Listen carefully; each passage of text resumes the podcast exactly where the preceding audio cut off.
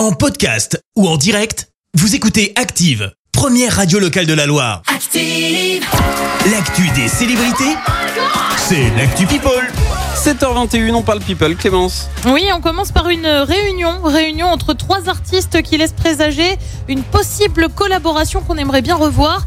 Eminem, Dr Dre et Snoop Dogg ont été aperçus en studio, Oh. le tout avec une légende, quelques mecs qui passent du bon temps ensemble, tu m'étonnes. Oui. Difficile de savoir ce qu'ils font réellement selon les rumeurs. Ça pourrait être pour travailler sur le prochain album de Dr Dre Detox, affaire à suivre. Elle est bien de retour avec un nouveau titre, sauf qui aime, c'est qui?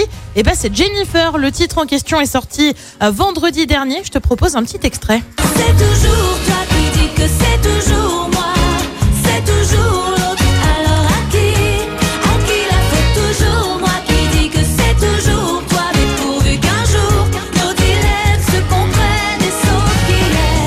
mal. Je trouve que c'est plutôt C'est mélodieux. joyeux et festif. hein. Ouais, on a Ouais, franchement envie de danser un peu dessus. Ouais, ça va. Un titre qui s'inscrit dans un nouvel album qui lui devrait sortir le 4 septembre prochain.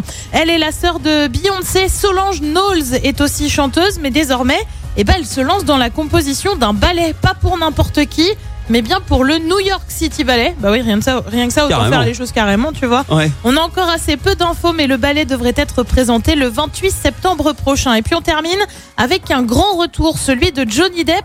L'acteur va réaliser un film. C'est une première depuis 25 ans. Euh, Son premier film en tant que metteur en scène, souvenez-vous, c'était The Brave, sorti en 1997.